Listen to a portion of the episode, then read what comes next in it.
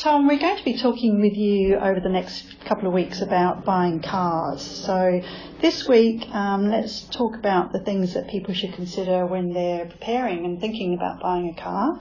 How much research should people put into buying that vehicle? Well, it's a big decision. It's one of the most expensive things people buy, uh, so it's certainly worth doing some homework. Things, you know, is it cheaper to better to buy a cheaper one at the start and pay a bit more as time goes on or pay a bit more expensive at the start and hopefully not have as many costs. You know, you, nobody wants to spend 10, 20, 50 grand and then uh, not long afterwards have to spend more money on it. So certainly a few things for people to consider. What are the key things that people should weigh up when they're thinking about buying a vehicle? Most people start with the type of car they want and then they think about their budget. But some of the things beyond that, from a consumer protection perspective, I'd say to consider would be looking at the pros and cons of, you know, which kind of car do you want, as in a, a new car or a second-hand car? Uh, where do you want to get that car from? You know, from a dealer, from a private sale, from an auction site, those sort of things. Uh, they have their separate pros and cons, but those are the things that people need to uh, weigh up. And what are the risks of buying from a backyard car dealer or I suppose also from private sales? Yeah, they may be cheaper or seem cheaper. Uh, they come with more risk and, you know, you don't know what, what's gone on necessarily with that car before. There's less certainty around that. You know, it's harder to come back at them if there's any issues later on.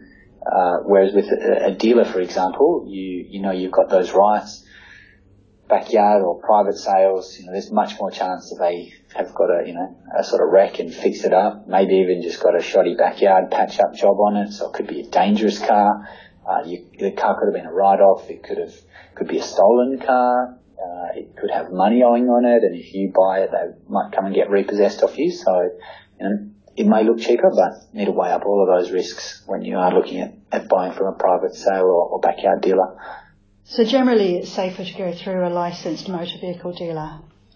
That's correct. I mean, th- look, there's still the old stereotype of that car shark salesman. Um, they're there for a reason probably, and people should always be, be cautious when they're making big purchasing decisions.